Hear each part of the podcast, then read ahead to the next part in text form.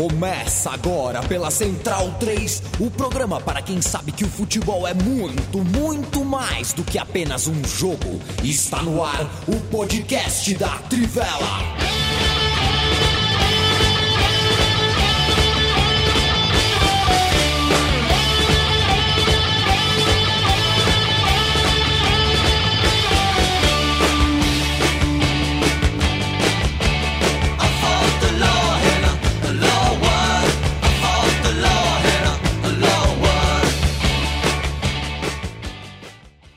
Este é o podcast da Trivela, dia 10 de julho de 2021. Boa noite, bom dia, boa tarde, amigo e amiga da Trivela, amiga e amigo da Central 3. Eu sou Leandro Amin, peço a sua companhia pela próxima hora em nome de fios e cabos elétricos Rei Plus, de uh, Gato Nino, Felipe Onça, Felipe Lobo, Felipe Lobo, Bruno Bonsante, Matias Pinto e o meu xará, meu Tocacho, Leandro Stein. Tô pensando, né? Hoje tô de Brasil aqui, daqui a pouco começa a final da Copa América. É, na casa de quem, né? Que eu tô meio dividido também. Eu tô nessa coisa, né? Vai ser, pô, é a primeira final sem o Maradona, né? Então tô, tô de Brasil aqui, para quem tá vendo a, a, ao vivo, né? Tô de Brasil, mas também tô com, tô com o Maradona aqui por perto, porque tô, tenho a impressão que se der Argentina eu vou me emocionar com essa lembrança aqui. Mas fico pensando, né, Matias, que você consegue lembrar uh, a casa de quem hoje está dividida. Por exemplo, é, um argentino, a casa do Rubem Magnano, por exemplo. tá dividido, o cara tá dividido, né? É, D'Alessandro. Caso, caso do D'Alessandro. D'Alessandro não sabe para quem torce hoje, ou, ou, sabe. Sei lá, o Sorinho é argentino, né? O Sorinho vai torcer pra Argentina, não tem conversa. vai torcer mas por um show, um belo jogo. Pois é, eu ia falar Paola Carrossela, mas ela é espanhola, né? Não, ela é argentina. É Argentina? É Argentina. Então, então ela vai torcer para quem? Essa é a minha pergunta. Os filhos do Babenco. Os filhos do Babenco. Aonde é. estarão os filhos é. do Babenco daqui a pouco na final? Eu, eu, não sei nem se tem filhos, mas se tiver. o Babenco, que Deus tem, ótimo lugar, ah. descansa em paz, com forte família sempre, mas não gostei do filme. Eu não gostei. É, é, cada um tem a sua é, opinião. Não sou obrigado a gostar das coisas. Ninguém é. Embora tenha assistido, viu, Felipe Lobo? Boa noite. A gente falou do Maradona, acabei de citar o Maradona. Tem um documento, uma documentário, uma série, Aguinha com Açúcar, chamada Trinta e Poucos, no Netflix. É, ela se passa em Nápoles. Acho que é isso, Trinta e Poucos. Em italiano é Generazione 56K, o nome da série. Muito bonitinha, e mas enfim, a série é legal porque é em Nápoles. A série é fraca, mas Nápoles é uma cidade muito bacana. Tudo bem? Salve, meu caro Yamin. É, é, bom, e, e, é. A, eu, não, eu, não, assisti, não assisti essa, não, eu né? assisti né? o tá. documentário do Maradona, é, que do, como é que é, do é, como é que é o nome do, do diretor, eu até esqueci, vou procurar aqui, eu já falo, mas é, eu gosto muito, o documentário dele é bastante bom, do, do, do Maradona, Justamente porque acho que trata de uma maneira honesta das coisas. É, como você é um grande fã de biografias, hum. e, o, hum. o, documentário é mais ou menos uma cinebiografia, foi em 2019, né? Ele ainda estava vivo. É, mas eu acho interessante porque ele não. É, eu acho que ele passa por todos os assuntos importantes do Maradona. É, então, e foca muito na vida dele em Nápoles, né? É, nem antes nem depois. Cita o antes e o depois, mas o foco mesmo é a vida em Nápoles. E isso é bem legal. Acho que vale a pena assistir. Vou pegar o nome do. É porque o, o filme chama Maradona só, né? Então, Perfeito. É, é, difícil, é difícil. É difícil. Não pensaram no Google, né? Não pensaram não no pensaram. Google. E a gente também é do não Asif, É do Asif Capadia é, Sim, o diretor. O mesmo, se não me engano, o mesmo diretor do, da biografia da M. Winehouse, da cinebiografia. E do, e do Senna também. E do Senna, né? Perfeito. É. Os dois muito bons, né? É. Você sabe, Bruno Bonsante, que quando depois que a gente fez a Central 3 lá em 2013, a gente foi dar uma olhada no, no que, que o Google respondia, né? E a Central 3 tem uma banda de música gospel muito importante É, é, é um ministério de louvor. Não é ministério de louvor, é uma coisa, louvor. coisa, muito maior. Chama é. Central 13. Então, no Google, a gente se fudeu. Não, e, e, e durante muito Vocês tempo. convidaram eles para um podcast? Não, mas recebemos muitos e-mails. Muitos é, e-mails de gente recebeu, querendo. A gente já recebeu muito e-mail, tipo, ah, tô, tô, tô querendo fazer um culto aqui em Santo Antônio de Posse. É difícil, viu, Moncinha? É Salve, Leandro Stein. É, teve dedetização aqui no bairro, aqui na, no, no, condomínio onde eu moro, né? Foi muito interessante. Oito da manhã estavam todos os moradores uh, do lado de fora das casas para que a parte de dentro fosse dedetizada. E foi legal. Conversei com a minha vizinhança, começou a chover muito forte e eu tinha cinco horas sem poder entrar em casa. Foi uma manhã de merda, viu, cara? Porque não tinha pra onde ir. Eu não podia entrar em casa. O que, que eu faço? Boa noite. Boa noite. Sinto pena de você por não ter nada para fazer na rua. E nessa história do que você contou da Central 3 me lembrou de outras duas. Uma que Trivela é o nome de um bloco do Asa de Águia. Então, a Trivela também teve essas questões de, inclusive de direitos autorais, teve umas discussões mais antigas assim e, e de contas em comum. E não sei se vocês se lembram, mas eu trabalhei num site que chamava Olheiros. E a uhum. quantidade de e-mail que eu recebia é, achando que eu era realmente olheiro de clube por causa do site Olheiros era impressionante. E às vezes dava pena, porque era gente indicando filho, indicando primo, enfim, a gente recebia muitos e-mails desse site e no fim das contas pessoas do site viraram realmente olheiros, né? Amigos meus, Pedro Venâncio, grande amigo que trabalhou na Trivela, hoje em dia é olheiro. Então, no fim das contas, por caminhos tortos, o site não era disso, mas acabou revelando olheiros de clubes brasileiros, inclusive internacionais também. O, o olheiro 2.0, né, o olheiro de 2021, que é um olheiro mais high-tech, não é só olhar, né? Olha, mais pesquisa, mais estuda. Vamos tentar não mandar áudio, tá? É, para gente que pode vazar áudio. Vamos tentar fazer isso, né?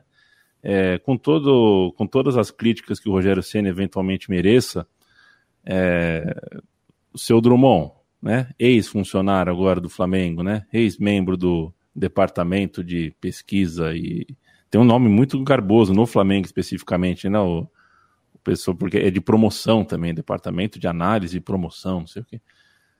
Por favor, né, companheiro? É, primeiro que eu acho que quis vazar, né?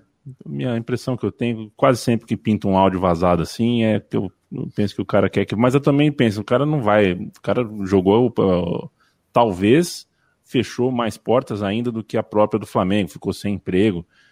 É, mas enfim, eu tô falando do áudio vazado do cara funcionário do Flamengo, falando mal do Rogério Ceni horas antes do Rogério Ceni ser também demitido, né? Uh, eu tenho um livro, viu, Leandro Stark? Você tem um livro, né? Tenho 35 páginas de um romance cujo personagem principal era um olheiro. Só que os olheiros foram se transformando em coisas diferentes do que o meu personagem. O meu personagem é um olheiro dos anos 80, assim, aquele olheiro que só olhava mesmo. Ficava na praia. Isso, uma coisa mais Marcelo Bielsa com o, carro, com, o, carro, com o Fiat dele, indo pelo interior tal. Aí o livro ficou meio defasado. Rodrigo Vasconcelos, um abraço. Ele fala de Bento Gonçalves, onde a campanha antecipada uh, do Bozo foi um fracasso. Silvio Nunes, boa noite. Juliano Máximo, salve, salve. Alex Gomes, boa noite para você também. Ramon Flores, igual. É, o Grenal deve ter sido bonito, né? Eu estou muito assustado, estou muito assustado com o futebol praticado pelos dois times. Os dois últimos jogos que eu vi de cada um, 90, 180, 360 minutos de nada, nem de Gre, nem de Nau. E hoje foi 0 a 0 uh, Rodrigo Vasconcelos está aqui com a gente. O pessoal dos Calçados Rainha ligou para patrocinar. Não, ainda não ligou. Rodrigo Vasconcelos lembra também do Conca, né? O Conca hoje deve estar tá com a cabeça do avesso. Para quem torcer, para quem torcer. O que eu sei é que essa camisa aqui tá muito quente, tá quente aqui, né? Faz muito calor. Então, essa coisa de ficar pondo camisa de futebol, eu não dou muita conta, não. Tá feito o comentário sobre Brasil e Argentina. Amanhã termina a Eurocopa, domingo, dia 11. E a gente termina essa nossa etapa muito gostosa do, da nossa caminhada. Etapa que começou no dia da abertura da Eurocopa, etapa uh, na qual a gente transformou o nosso podcast em diário. A gente fez um diário da Eurocopa, foi muito interessante. Ô Bruno Bonsante, qual é a principal saudade que essa Eurocopa vai deixar em quem gosta de bola, analisa futebol. É, eu não acho que foi uma Eurocopa maravilhosa, mas acho que foi uma Eurocopa de bom nível. Mas, no seu ponto de vista, qual é a grande. Qual é a saudade principal que essa Euro vai deixar? Ah, o Bonsa, o Bonsa acho que tá travado, hein, gente? É. É engraçado que ele travou de um jeito que parece que ele está prestando atenção, né? Muito bom. Exatamente. Vai daí, Leandro Stein. Olha, acho que essa Eurocopa ela foi rica em histórias, não necessariamente boas. É, algumas histórias pesadas. A do Eriksen teve um final feliz, mas foi uma história pesada. Algumas histórias de é, repressão a movimentos é, LGBT, algumas histórias de manifestações fascistas no, nos estádios, mas acho que a gente pode é, se ater às histórias boas que existiram, né? A história, por exemplo, do Spinazzola e essa relação que ele construiu com a seleção da Itália, também indo agora ver a final. Acho que tem a própria história de superação de Itália e Inglaterra precisando de um título desse tamanho numa Eurocopa chegando à final. É, seleções que surpreenderam, né? Daí a gente pega a Dinamarca e muitas que ficaram pelas quartas, como Suíça, Ucrânia, República Tcheca. É, estreia de seleções novas no torneio, Macedônia do Norte, Finlândia. Acho que as competições de seleções elas são muito legais na minha visão, porque elas trazem muito essa riqueza, né? Essa essa parte de histórias boas. Mesmo a Copa América tendo seus problemas, acho que rolaram algumas histórias boas, e uma até que eu gostei de contar ontem foi o Luiz Dias arrebentando pela Colômbia, sendo que ele tinha sido um cara descoberto por ninguém menos que Valderrama numa Copa América dos Povos Indígenas em 2015 com 18 anos. Então acho que as competições de seleção são muito isso, né? São, são histórias, são é, relações que se constroem e, e, imagens que ficam na memória coletiva de muita gente, né? Acho que é o momento que todo mundo para para ver futebol, é o momento que muita gente que não conhece jogador A ou B ou, é, passa a conhecer, é, descobre novos detalhes dos times. Eu acho que isso é muito válido para a construção do futebol em si como uma, uma relação coletiva de lembranças, né? A Eurocopa não foi, não é uma competição que a gente vive nas ruas como é a Copa do Mundo e nem seria numa situação de pandemia, mas eu acho que a gente pôde compartilhar histórias mesmo à distância e eu acho que, que fica muito isso de positivo. Ô Lobo, e boa noite, hein, Bruno Monsante. Ô Lobo, e em relação a, a, ao Lobo, travou, o Monsa travou de novo aqui para mim. Engraçado isso. Felipe Lobo, é, e acabou essa coisa de sede desencontrada, né? Acho que do ponto de vista técnico a gente viu muito mando de campo. Acho que não foi não foi frutífero, não, pelo menos eu, eu não gostei do formato, mesmo assim, mesmo sem a distorção da pandemia né? Que aí tem estádio que pode, tem estádio que não pode, tem estádio que dá para viajar, tem estádio que não dá um pouco menos. Mas a parte disso, eu não gostei. Eu, eu, eu não gostei dessa sede descentralizada. Acho que é uma coisa a se descartar, né? Acho que sim. Acho que a experiência não foi boa. É, eu acho que perde uma coisa muito importante que, que essas competições de seleções trazem, que é justamente a confraternização dentro do país, e, e mesmo o deslocamento dos, dos torcedores é, dentro do país e tudo, acho que faz mais sentido.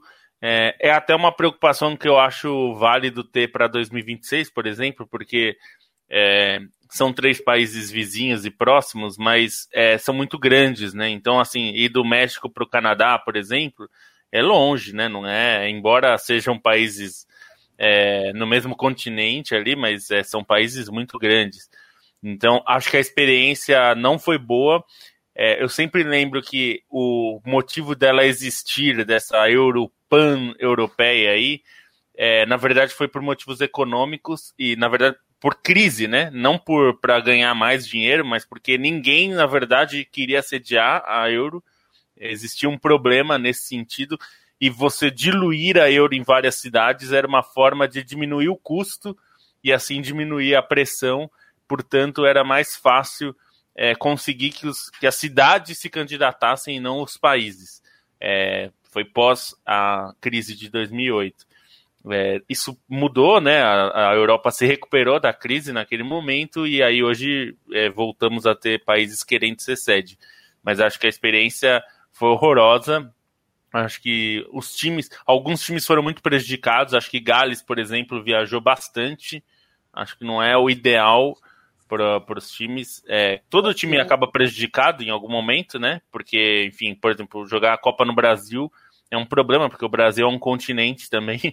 mas é, acho que daria para ser uma experiência melhor e acho que em 2024 deve ser melhor com, com a Copa a Eurocopa na Alemanha. Eu, eu sou a favor de, de torneios em um país só, é, mas eu acho também que essa Euro em especial não vira uma amostragem muito boa, principalmente por causa da pandemia, né? E também porque acho que a, as, as sedes não foram bem pensadas. É, você pode fazer em vários países, desde que não tenha, por exemplo, Baku, que é muito longe de todo o resto. Se você fizer uma euro que se, fica restrita a mais de um país, mas em, em uma faixa do continente, que seja Europa Ocidental, que seja na Escandinávia, que seja no leste europeu, nos Balcãs, onde quer que seja, mas que, mas que seja em mais vários países, mas que permita que haja, que as viagens sejam mais equidistantes, que permita que os torcedores circulem por esses países. Lógico, e aí volta a pandemia, em uma situação em que há uma circulação livre de pessoas sem restrições. Eu acho que pode, pode funcionar, pode ser um torneio legal. Né? O problema para mim foi é, ter espalhado demais os estádios no, pelo continente e a pandemia que prejudicou muito as torcidas de fazerem esse, esse, esse traslado. E além disso, também a Eurocopa foi adiada em um ano que também atrapalha bastante os planos dos torcedores. Mesmo que não houvesse a pandemia, é, tá todo mundo planejando para fazer essas viagens, para aproveitar a Eurocopa no ano passado. Aí teve que adiantar os planos para esse ano. Então acho que teve vários. Assim, é, a UEFA disse que não vai fazer de novo, o Seferin não, não curtiu a ideia.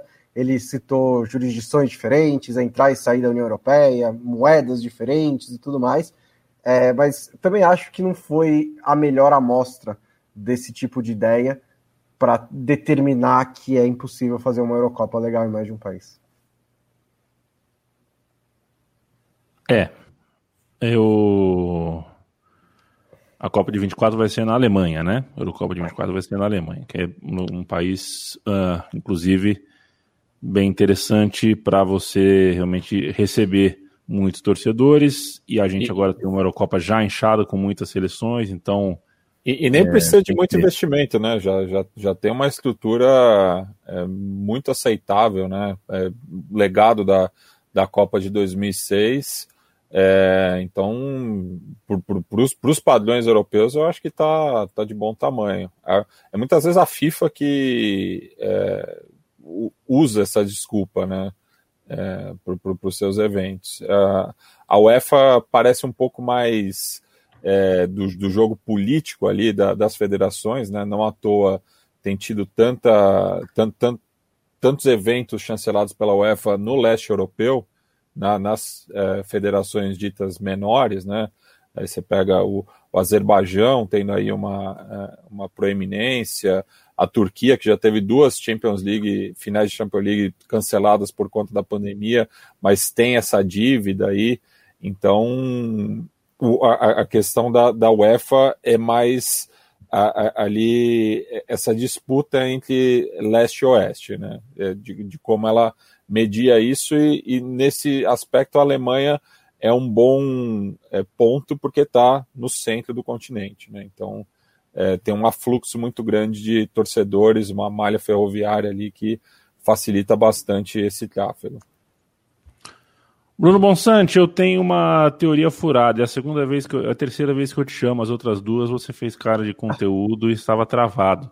Desculpa. É, então, é, é, tem, é, exato. Tente manter a sua internet funcionando, porque você atrapalha o programa quando você não me responde, tá bom? Ok? Então, perfeito. É, eu tenho uma teoria furadíssima sobre o jogo de amanhã. Vamos entrar um pouquinho falar sobre o jogo. É furadíssima, é só uma teoria que me veio aqui, né? Confronto de dois times que estão babando demais, estão muito empolgados. Isso tende a fazer o jogo ficar melhorzinho. É, mas esse sentimento que eu tenho de que são dois times que estão muito empolgados, uh, eles têm motivações diferentes. Né? A Inglaterra é, chega nessa final e está muito motivada pela questão histórica, pelo povo, está jogando em casa e a Inglaterra deve estar tá de cabeça para baixo nesse momento, né?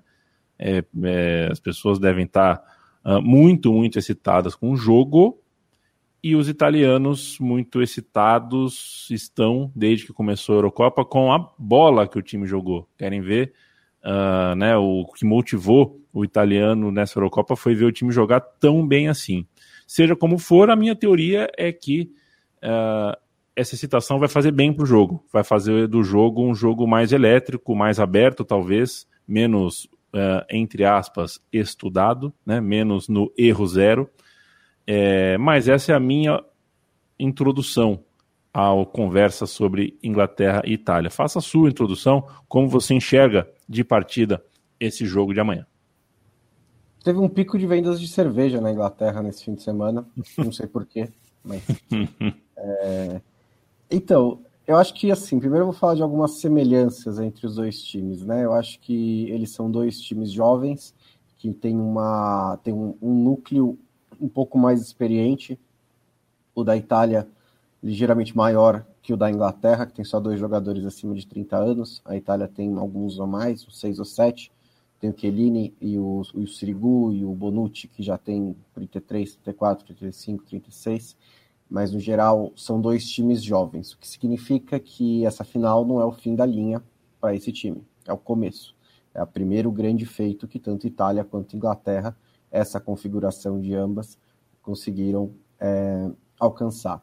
É, são dois trabalhos também de reconstrução, né, a partir da Inglaterra, a partir da Copa da, da Eurocopa de 2016, quando foi eliminada pela Islândia, a Itália um pouquinho depois, um ano depois, quando foi eliminada pela Suécia na repescagem da Copa do Mundo, as eliminatórias da Copa do Mundo de 2018, é, dois trabalhos que começaram mais ou menos ali no mesmo, ao mesmo tempo e que bem rapidamente conseguiram transformar o que tinham em mãos em bons times. A Inglaterra de uma maneira um pouco mais casual, porque como a gente já até falou em outros podcasts, é, o treinador escolhido era o Big Sam, ele foi demitido e entrou o Gareth Southgate. É, esses times, eles não jogam da mesma maneira, mas nem jogaram no mesmo nível nessa Eurocopa. Acho que a Inglaterra, no mata-mata, eu faço de grupo foi horrível, mas o mata-mata jogou bem de um outro jeito, jogou de um jeito cadenciado, cauteloso, tocando a bola com paciência, sem arriscar, uma defesa muito sólida e buscou os gols da maneira que poderia. A Itália é um time muito mais elétrico, é um time que pressiona mais, que ataca de maneira mais vertical, que não mantém tanto a posse de bola, mas que recupera, toca, toca, ataca, recupera, toca, toca, ataca. A Inglaterra recupera também, são dois dos times que mais recuperam bola na Eurocopa, mas ela trabalha muito mais a bola, ela busca cozinhar um pouco o jogo. Então eu acho que esse jogo vai ter uma posse de bola compartilhada, vai ter a Inglaterra e a Itália mantendo a posse de bola, é, a Itália acelerando mais quando tiver e a Inglaterra um pouco menos. É, são dois sistemas defensivos excelentes. É, o da Inglaterra só sofreu um gol nessa Eurocopa, aquela cobrança de falta do Dansgaard. A Itália sofreu mais, sofreu três, mas é, ainda assim é uma defesa muito, muito sólida. Tem na, no, seu, no, no miolo da sua zaga, né, a grande fonte de experiência desse time, a memória institucional da Itália, está ali presente com Chiellini e com Bonucci, que são os dois caras desse time que passaram por tudo nos últimos 10 anos e que estão ali para aconselhar, para inspirar os seus companheiros. No lado da Inglaterra, você tem uma dupla muito boa também, não do mesmo nível, mas Stones e Maguire vieram de uma ótima temporada. E tem os laterais da Inglaterra, que é, com a saída do Spinazzola acabam se destacando um pouco mais. O Kyle Walker está fazendo uma Eurocopa excepcional defensivamente e o Luke Shaw fazendo uma Eurocopa muito boa no apoio ao ataque, também boa na defesa. É, acho que as laterais são uma questão para o Mancini, porque ele escalou, sem o Spinazzola, ele escalou o Emerson Palmieri na esquerda, o de Lourenço na direita. No meio do jogo contra a Espanha, ele deslocou o de Lourenço para a esquerda e colocou o Tolói na lateral direita, o zagueiro. É, ele tem o retorno do Florenzi, que se machucou no primeiro jogo contra a Turquia e já ficou no banco contra a Espanha. Pode ser que ele, o Pitt é, escalar o Florenzi na direita e já começar com o de Lourenço na esquerda. Acho que ele vai manter de Lourenço e Emerson Palmieri, mas é uma decisão para o Southgate tomar. E para o Mancini tomar. E para o Southgate, a dúvida é sempre a mesma. É, eu acho que ele vai manter o 4-3-3, mas ele tem a opção dos três zagueiros. Eu acho que ele vai manter o 4-3-3 porque durante mais um 4-2-3-1 porque tirando o jogo contra a Alemanha, que era uma situação específica, né, de um jogo de um encaixe ali é, com um peso histórico muito grande contra um outro time que jogava também no 3-4-3, ele usou a linha de 4 na Eurocopa inteira. Então, é, não acho que seria uma pardalice se ele entrasse com os três zagueiros, porque ele já jogou várias vezes assim. Mas eu acho que ele está apostando que esse esquema com a linha de quatro, o Rice e o Phillips na frente da defesa, o Mount pelo meio, o Sterling pela esquerda, o Kane lá na frente, e aí na direita uma dúvida também, o Saka ou o Sancho é o melhor time para a Inglaterra. E, e assim, pode ser, os dois vão entrar muito é, empolgados. Às vezes também causa um jogo, um começo de jogo muito tenso, né? Os jogadores estão é, um, um, um, patamarzinho a mais ali na empolgação, entrando duro, e muitas faltas e cartões amarelos e tal. Isso também pode acontecer, mas eu não tenho dúvida que vai ser um jogo muito interessante. Eu, eu espero que tenha saído tudo isso que eu falei. Saiu, né? Saiu, travou, saiu. travou tudo, Bonsas, pode repetir? Não, é, é eu, eu acho que tem um, por favor. tem um encaixe é, muito é, para dar um pouco de, de é, força para sua teoria e a mim. É, eu acho que os dois times têm um encaixe muito bom um para o outro, é, curiosamente. É, porque eu acho que a, Itália é um time que coloca, se coloca muito acima no campo, né? Marca muito é, em cima os adversários. Não foi contra a Espanha assim, mas porque a Espanha tem uma característica justamente que impede isso, né? Porque ela domina a posse de bola de modo é, sistemático. Isso a Itália não conseguiu é, exercer esse tipo de jogo, teve que se adaptar. E mas a Itália se posiciona bastante é, à frente, né? E, e, a Inglaterra gosta muito de, de atacar com espaço, de atacar em velocidade. É, então acho que o jogo é bom para os dois times, curiosamente, porque eu acho que a Itália vai ter o espaço para é, se colocar no campo de ataque a, a, Inglaterra, eu acho que também, como o Bonsa disse, eu acho que a posse de bola em si, acho que até vai ficar próxima, não, não deve. Até porque a Itália não é um time de ficar com 70% de posse de bola e a Inglaterra também não. Eu acho que a diferença é mais no modo como elas, essas duas equipes lidam com a posse de bola. A, a Itália gosta de um jogo é, de chegar mais rápido ao gol mas ela não é que ela não fica com posse de bola também, né? É, ela trabalha com posse de bola, chega é, ao campo de ataque ela, é que ela tenta ser mais incisiva. É, e a Inglaterra teve um pouco mais de dificuldade ao longo da Euro para finalizar, né? Tanto que demorou para colocar o Harry Kane no campeonato, né? É, demorou para ele ter oportunidades. E mesmo assim, em alguns dos últimos jogos, como na própria semifinal contra a Dinamarca, o Kane teve que buscar o jogo para participar mais, né? Porque a Inglaterra não é, é fugiu, fugiu totalmente do estereótipo, né? Para quem, quem dormiu 30 anos aí e comenta jogo na TV, às vezes acontece. é, tem gente que vai falar de chuveirinho tal. A Inglaterra não faz isso. E até, assim, faz tão pouco que deveria fazer mais. Assim, faz é, é, ridiculamente pouco para usar um centroavante como esse. É, Então, eu acho que os dois times vão conseguir fazer o jogo é, no seu melhor que fizeram na Euro, em termos de característica do adversário. É, agora, é ver como cada um deles consegue exercer isso, né? Se a Itália vai conseguir agredir a Inglaterra a ponto de sufocar, como fez, por exemplo, com a Bélgica. A Bélgica tomou um calor danado no, no começo do primeiro tempo ali é, contra a Itália.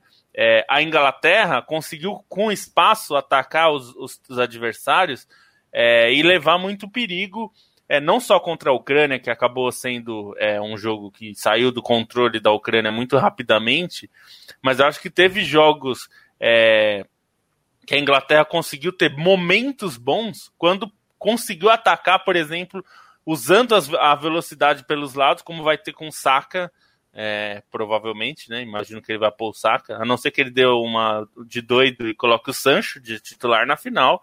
É, vai saber, mas acho que não, porque o Saka tá recuperado, tá em dia é, fisicamente. É, e tem o Sterling, que é um cara que adora atacar em velocidade, conduzir a bola também. E isso vai ter, os dois. O, a Itália oferece esses espaços, né? É, então, eu acho que a, a tendência é a gente ter um jogo interessante nesse sentido. E, de novo, a chave para o jogo da Itália é o Jorginho.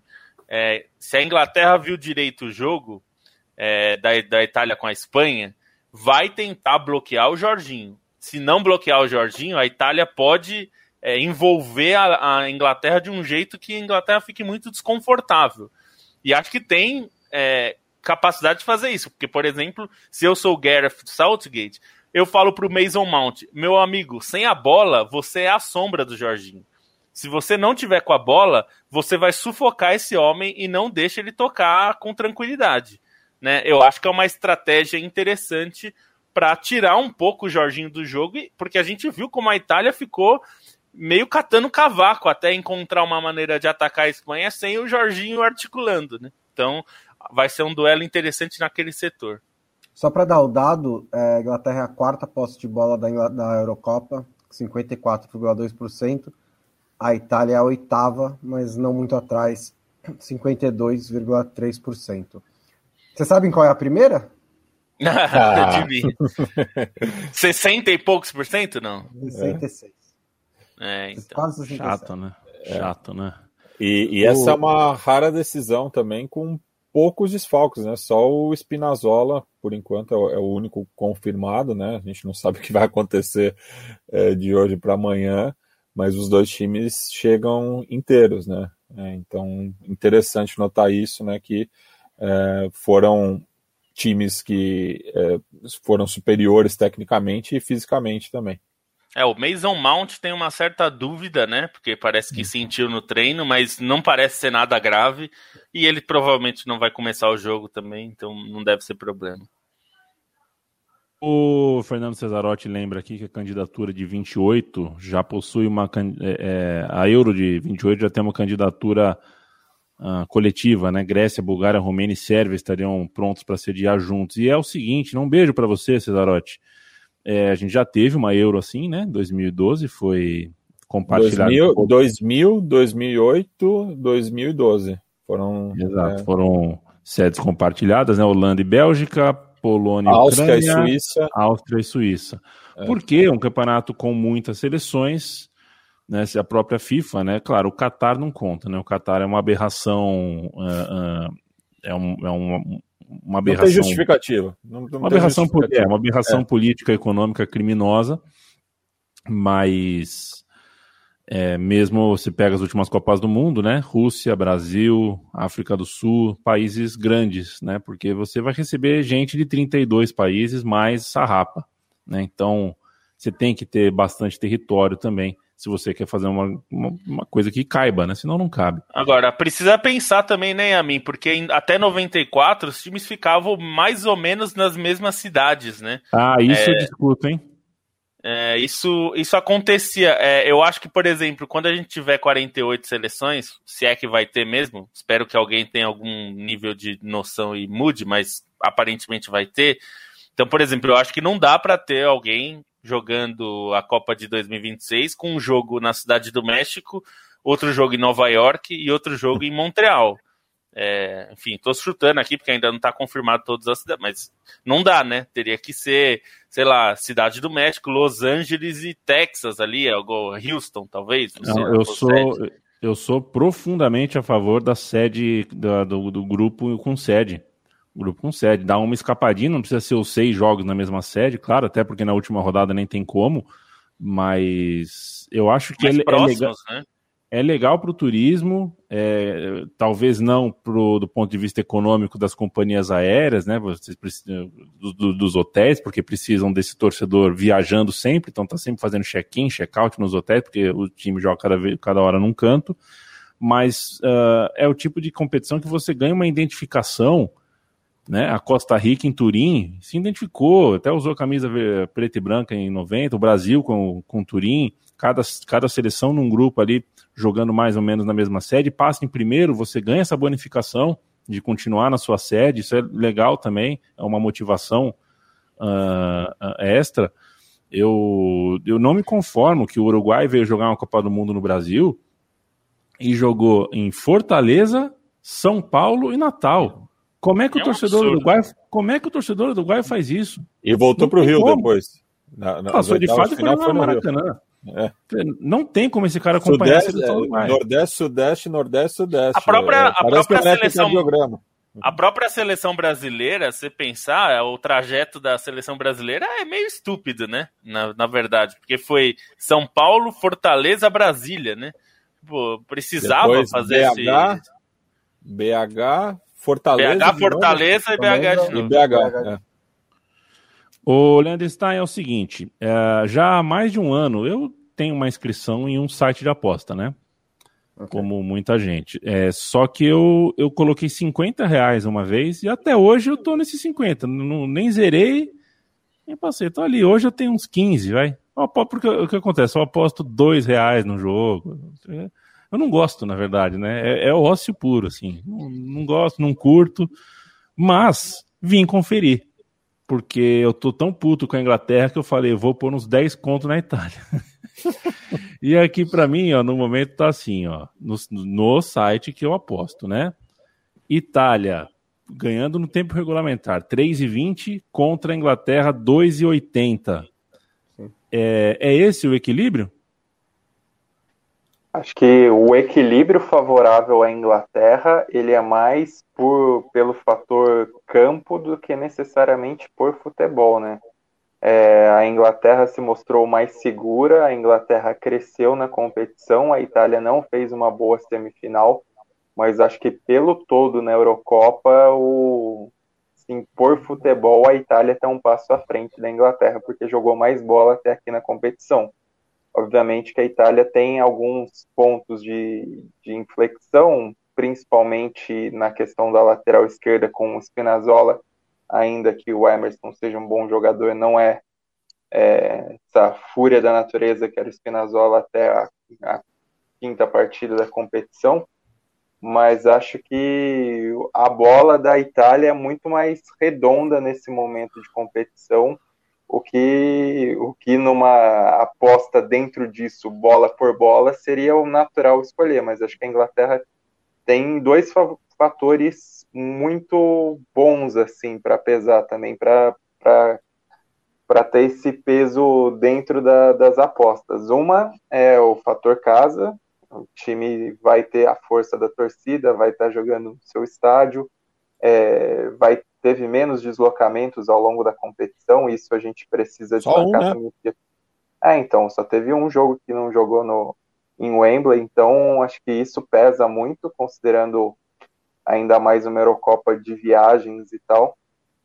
E, e acho que também no papel a Inglaterra ela tem mais individualidades, principalmente com alguns jogadores se recuperando de lesão. O Maguire e o Henderson foram caras bancados pelo Southgate estavam voltando de lesão e, e um titular, outro entrando no segundo tempo são lideranças importantes, ou mesmo pelos, pelos caras da frente, né? Pelas peças da frente ali com o Saká, com Malte, com Foden, com Sancho, com todo mundo disponível. Acho que isso dá uma vantagem é, mais do que o aspecto de decidir a partida, mas o aspecto de aguentar uma partida longa e intensa como tem de ser essa final da Eurocopa.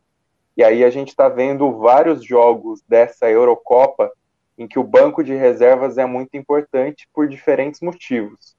Um motivo que faz torna muito importante são as cinco alterações, porque obviamente se você tiver peças mais capacitadas no banco, principalmente no setor ofensivo, isso mantém um nível mais alto de qualidade. Acho que as trocas na, na Inglaterra são melhores do que as trocas na Itália, ainda que a Itália tenha boas peças, principalmente no meio-campo. Se tiver que entrar Messina, se tiver que entrar Locatelli, é, eu acho que a Inglaterra ainda está um passo à frente disso.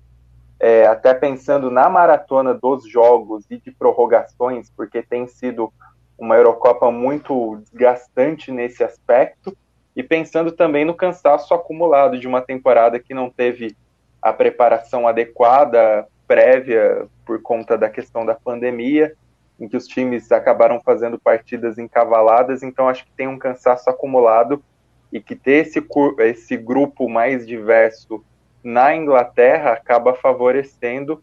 É, até o Southgate comentou, ele até antes da Eurocopa, ele segurou um pouquinho a convocação definitiva exatamente por causa da final da Champions, preocupado com jogadores de Chelsea e Manchester City que pudessem se ausentar dessa decisão.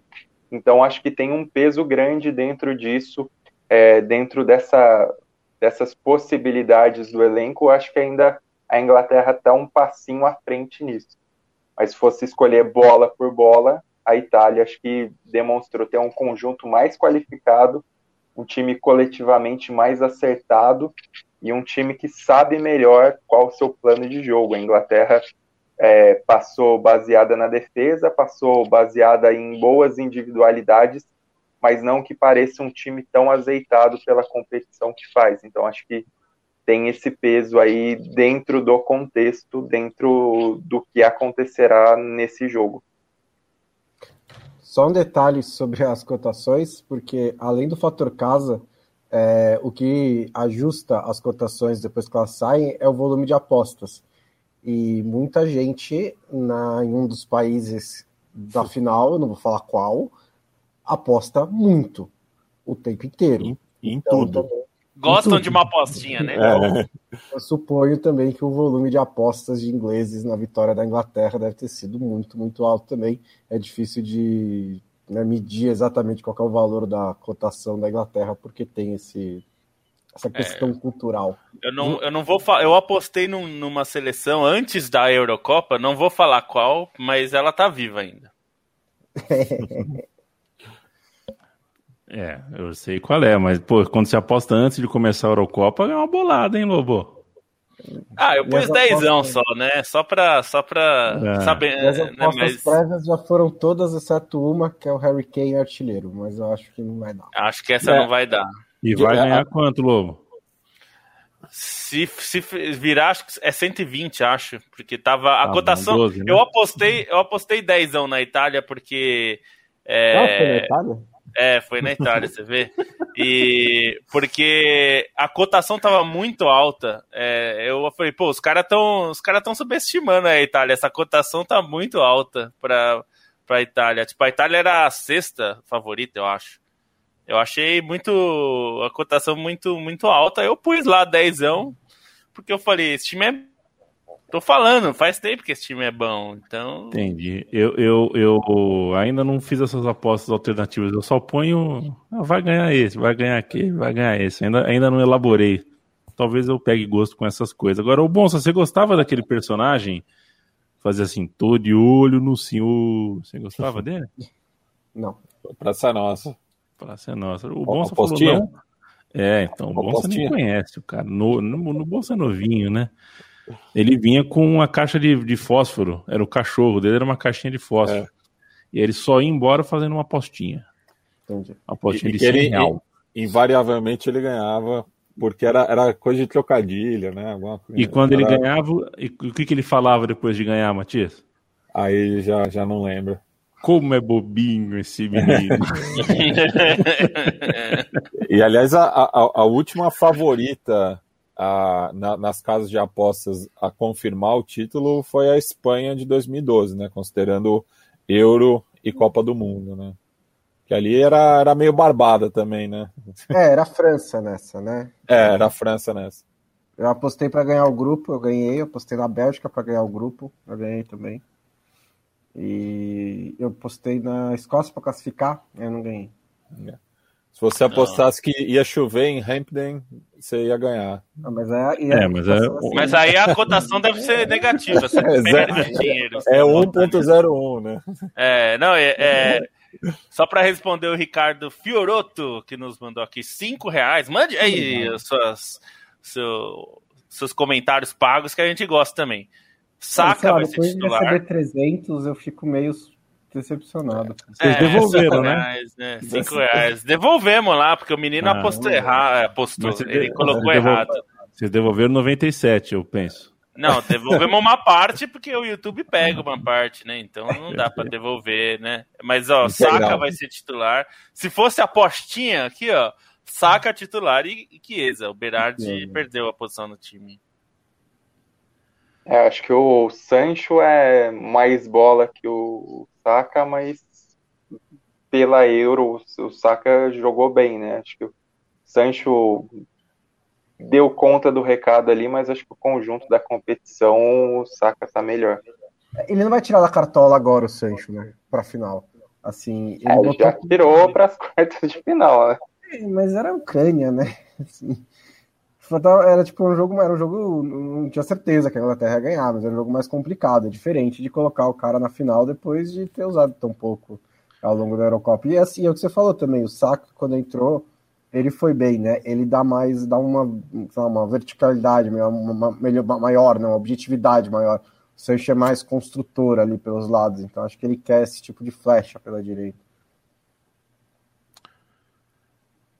Um abraço para você, Paulo Pereira. Diz que eu gosto, eu gosto muito de Praça é Nossa. É curioso, o Tércio lembrou bem, né? Se assiste hoje, eles estão em 1991 ainda. As piadas são uh, absolutamente anacrônicas, mas, mas passa. Eles continuam gravando em pleno 2021. É, distanciamento Ricardo... social, né? Tá, tá rolando isso, isso agora. Isso, é. tá tendo isso. Emerson tem um, tem um banco a mais. Caio Doreia, um abraço. Uh, quem mais temos aqui? Ver se tem uma pergunta, uma coisa interessante aqui. O Vinícius está desejando uma vitória roubada da Itália. Eu até ia achar graça, mas uh, não é tão legal, viu? A gente brinca, mas aliás, eu acabei de assistir dois jogos meio que ao, ao mesmo tempo no Campeonato Brasileiro e é, é uma loucura. A arbitragem do futebol brasileiro eu, é, é assusta, consegue assustar quem não espera nada dela, né? É realmente impressionante. Não, não é nem lance capital, não, né? É faltinho o tempo todo. Hoje teve um bandeira que errou dois impedimentos muito claros, muito claros. Ele conseguiu marcar errado duas vezes seguido. O VAR ajudou o bandeira, mas é é outro jogo, é outro esporte. Rodrigo Vasconcelos, a Itália até chega melhor psicologicamente, mas deve ter cautela contra uma Inglaterra de toque de bola. É. Você acha que cautela e, e, e canja de galinha não faz mal a ninguém, Matias? eu, lembro daquele perfil no Twitter que é o cautela em letras garrafais, separando as sílabas, que a foto é o é, Celso Juarez Rotti, né? Acho que é o técnico mais é. cauteloso aqui do, do futebol brasileiro. É, é, mas é, a, final é geralmente é, é, um jogo mais retraído, né? Ninguém quer se expor muito, né? Chegou tão longe. É, então fica aquele. O começo da, das finais geralmente é, é, é, muito estudado, né? Ninguém toma muita iniciativa. Vamos ver amanhã, né? Com o, o público pendendo para a Inglaterra, como que eles vão se comportar, mas é, é aquilo, né? O, os italianos sabem fazer uma, uma defesa, né? Só que nesse confronto, é, teoricamente, a defesa mais sólida na competição é da Inglaterra, né? Então, é, eu, o encaixe, eu acho que não vai permitir um jogo tão aberto, assim. Eu, eu acho que não, não vai ser uma final decidida com uma, muitos gols, né? Até pela própria trajetória aí no mata-mata. Tirando o, o, jogo contra a Ucrânia, que foi um ponto fora da curva. Uh, eu vou fazer então uma rodada final com os senhores. Estamos aproximando da, do desfecho da edição de hoje. Amanhã a gente faz a saideira de euro, provavelmente com uma ou duas cervejinhas na cabeça, porque é, o futebol também é isso. É, esses meninos vão trabalhar duro para entregar assim que acabar o jogo as notas da partida, textos sobre o campeão, sobre o derrotado. Então, fica de olho em trivela.com.br. Acabou o jogo, 15, 20 minutos já tem coisa nova lá para ler e eles terminam lá e vêm para cá conversar, falar. Então você pode de repente estar tá lendo e ouvindo essas feras ao mesmo tempo. Uh, o Bruno Bonsante é o primeiro a quem manda um abraço. Bruno Bonsante que assina Tudo começa na defesa, o pilar da Inglaterra e a fonte de experiência da Itália. É a sua seu textão aqui na Trivela detalhando ponto forte. A gente conversou um pouquinho sobre tudo isso, mas quero o seu destaque final. Amanhã temos jogo bom. Amanhã tem um jogo bom. É... é... eu acho que de certa maneira foi uma final legal. Vai ser uma final legal de Euro. Eu acho que tem toda a questão da Dinamarca que a gente já falou bastante e mantenho todas as minhas opiniões em relação àquele pênalti. Não foi um absurdo o VAR não ter marcado, mas também a Inglaterra chegando na final está dando uma empolgação bacana na Inglaterra, que jogou em casa quase essa Euro inteira, é, e a Itália também. É, eu acho que o principal dessa Euro tem sido o clima bacana das duas seleções que chegaram na decisão. Né? O clima dentro da seleção italiana, que inclusive vai receber o Spinazzola né, para esse reforço psicológico para a decisão. É, o clima na Itália está maravilhoso, puxado pelo Chiellini, todas aquelas brincadeiras do Chiellini. É, dá para ver que eles estão curtindo jogar. O clima na Inglaterra também está bacana, que nunca foi é, garantido né, quando a seleção inglesa se reunia no passado, é, com, um, um, com muito barulho na imprensa, muito barulho de tabloide é, sobre falando sobre as esposas dos caras, sobre as estrelas, quem vai sair do time, quem vai entrar, uma questão ali de egos que essa seleção do Southgate nunca embarcou e tem se portado né, de uma maneira muito mais sóbria. Isso também é, acho que contribui bastante. Acho que não é também por acaso que fora de campo o clima das duas seleções finalistas foi muito, muito bom nessa Eurocopa. E amanhã uma delas vai ser campeã. Falou, até mais. Você precisa tirar do mudo, senão a gente não ouve. Tchau, Bruno Bonsante, foi o que eu disse. Tchau. E o meu tchau também para você, Felipe Lobo. Boa final de Copa América para você, divirta-se. E amanhã temos a Eurocopa pela frente. Até mais. Até mais. É uma Espero que a final da Copa América seja um bom jogo, porque é, acho que a expectativa está muito boa. E eu tenho uma expectativa muito boa para a Euro amanhã, acho que deve ser um bom jogo. É, estou curioso para ver como o jogo vai se desenrolar, mas acho que nós veremos cenas bem legais é, daquilo que a gente já falou aqui. Eu, eu, eu lamento que a América do Sul tenha lidado tão mal com a pandemia, e especialmente o Brasil, com uma presidência que, que negou a vacina até enquanto foi possível, ou até o candidato principal a ele na eleição do ano que vem resolver falar de vacina, e aí ele resolveu entrar junto. A gente poderia ter uma situação melhor aqui e principalmente ter muito menos mortos. Mas uma das coisas mais legais que eu acho que a gente vai ver vai ser justamente a relação das pessoas da Itália e da Inglaterra, principalmente ingleses, é, com as suas seleções, né? Que é algo que eu acho que o Brasil perdeu muito por várias razões, mas principalmente porque a CBF é uma incompetente, gananciosa, cheia de picareta, é, e precisa repensar a forma como lida com os torcedores, não só com a seleção, mas com seus clubes, porque é, a gente está vendo o Campeonato Brasileiro acontecer no dia da final da Copa América. Então, quer dizer, é, como é que você quer que o torcedor se empolgue com a seleção, sendo que tem o jogo do seu time, que é inevitável, isso em qualquer lugar do mundo, o seu time sempre é mais importante que a seleção. Então, seu time está jogando e você quer que o torcedor se preocupe com a não, seleção. Não, não só que a rolar. seleção, né, Lobo? Muitas vezes o nosso time é mais importante que o nosso papagaio, que o nosso cachorro. É, então, nosso... exatamente. Então, assim, Tem se você não criar o ambiente é, para que as pessoas gostem e, e curtam a seleção, para que seja uma experiência legal, vai ser difícil. Então, como a CBF trabalha contra, é ruim. Mas eu acho muito legal a coisa do It's Coming Home e a forma como os italianos brincaram com It's Coming Rome, né? É, então, eu acho que isso, essa relação é bem legal de, de torcida. E a gente já teve várias vezes isso no Brasil, mas a gente está perdendo aos poucos. E eu tenho uma, um certo receio que se a gente não mudar isso, é, nós, Leandro e a mim, nós daqui a algum tempo, nós vamos ser aqueles velhos que estão falando, porque antes a Copa do Mundo, o jogo de, do Brasil parava, as pessoas paravam para ver. E eu acho que seria triste se isso acontecesse. Espero que a gente possa retomar essa ligação e que principalmente a camisa da seleção brasileira é, deixe de ser um símbolo da extrema direita fascista que toma conta desse país porque a bandeira brasileira e a camisa da seleção brasileira é, não são desses grupos, embora eles tenham sequestrado. A gente precisa retomar isso. Então, um abraço, aproveitem a Copa América, aproveitem a Euro, leiam a Trivela e estejam aqui conosco amanhã para a gente fazer essa live gostosa depois do jogo. Boa, Lobo. É muito bonita a camisa e a história da camisa da seleção brasileira.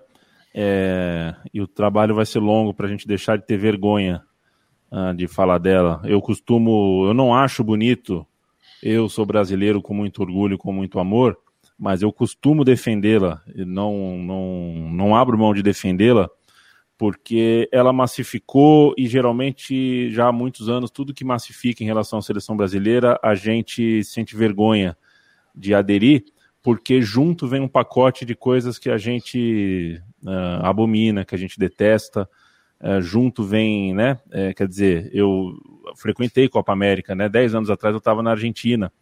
E aí, quando canta, uh, eu sou brasileiro com muito orgulho, com muito amor no Brasil e Paraguai, tinham 15 paraguaios para cada brasileiro. Começa daí. Então você já toma uma vaia imensa e você olha ao seu redor e as pessoas que estão cantando Eu Sou Brasileiro, tem muitos que estão com a faixa escrito Galvão Filmou Eu, pessoas que na verdade não foram para a Copa América, estão lá de turistas e de repente viram que tem um jogo, pessoas que não são conectadas com o futebol. Não é necessariamente um problema, mas se torna um problema se essas pessoas no momento seguinte usam essa camisa, essa bandeira, estes signos para isso que você tão bem descreveu. É, a luta é difícil, cara, porque a seleção brasileira até 1957 é, era, o, era meio que o contrário, né? Torcer para o Uruguai era muito mais fácil do que torcer para o Brasil. Torcer para o Brasil era torcer para o time maldito, para o time que só apanhava, para o time que perdia a cabeça, para o time que não tinha compostura, para o time que não tinha autoestima. E o Brasil conseguiu ganhar a primeira, depois a segunda, depois a terceira, e aí enfim, o Brasil se perdeu, né? A gente teve, a gente teve uma ditadura, a gente está no momento hoje horrível, mas a gente teve uma ditadura que também usou signos uh, do, do, nosso esporte, da nossa cultura, para ajudar a dilapidar o que a gente tem por, por signo de afirmação de um país e tudo mais. Então, se a gente hoje está na luta, e se hoje vai ser meio estranho, porque a gente já leu notícia que se ganhar vai ter tudo mais, vai encontrar o Jair Bolsonaro e tudo que aconteceu desde antes da Copa América, lamento. É assim que, é assim que é. Causa, consequência, plantio, colheita. A seleção brasileira hoje colhe Marquinhos, Neymar, Caboclo, Ricardo Teixeira. É, não tem nada que cobrar do povo brasileiro, não. Uh, esse problema de falta de identidade, nós somos sócios o torcedor tem culpa, sim, mas nós somos sócios dessa. Não, não, não venham colocar o problema da falta de identidade só no torcedor. O torcedor tava, tá, esteve e estará sempre disposto a lotar a Ilha do Retiro, a Ruda, uh, Olímpico, Beira Rio e cantar que é brasileiro com muito orgulho, com muito amor, assim como o uruguaio canta que é celeste, como o argentino canta que é argentino, e o chileno canta xixi, lelele. E se o brasileiro vier cantar amanhã bra, bra, bra, zil, zil, zil, a gente vai achar ridículo é porque a gente tem que encontrar de novo qual é o caminho da espontaneidade, né, do, do, do, do carinho verdadeiro, do caminho, do, do, carinho que tem começo, meio e fim pela seleção. Até desculpa, acabei me. me Não, uh, mas de... você tá certo. A gente tem que primeiro é. deixar de. A seleção tem que deixar de ser inimiga dos torcedores de, do, de todos os dias, né? O seu clube é, hoje a seleção é inimiga do clube. Isso tem que acabar para poder a gente gostar da seleção, porque é difícil gostar da seleção quando a gente é, odeia quando o seu jogador é convocado. Devia ser o contrário. É, tem que representar mais o nosso rolê. E o nosso rolê é muito machucado. Copa de 14 que o diga. Valeu, Matias Pinto. Um beijo para você. Salve a mim. É, e o meu destaque fica para um, um remix que eu vi do It's Coming Home, que inclusive está completando 25 anos agora, né? Assim como o Wannabe das Spice Girls, Opa. essa semana. É, mais um remix. Ah, nenhum dos dois. Meu, inglês não é tão bom assim. Mas eu vi um remix em Wolverhampton, num, numa manifestação de rua. É, muitos é, indo-ingleses, né? É, é uma cidade bastante multicultural é, colocando elementos né, da, da, da, música indiana, né, muito inspirado no Asian Dub Foundation. Enfim, achei uma versão muito boa, né, porque a gente tem um pouco esse ranço é, da seleção inglesa como instituição, né, por conta dessa empáfia muitas vezes, né. É muito fácil não gostar da Inglaterra, né, secar a Inglaterra. Inclusive eu vi o, o, o mapa, né, da, da, da torcida amanhã, né, só praticamente só os ingleses acho que vão torcer para a Inglaterra. É, mas é, esse tipo de coisa, a, a, a trajetória do, do, Sterling, esse grupo de jogadores compra essa briga de se ajoelhar antes dos jogos, né?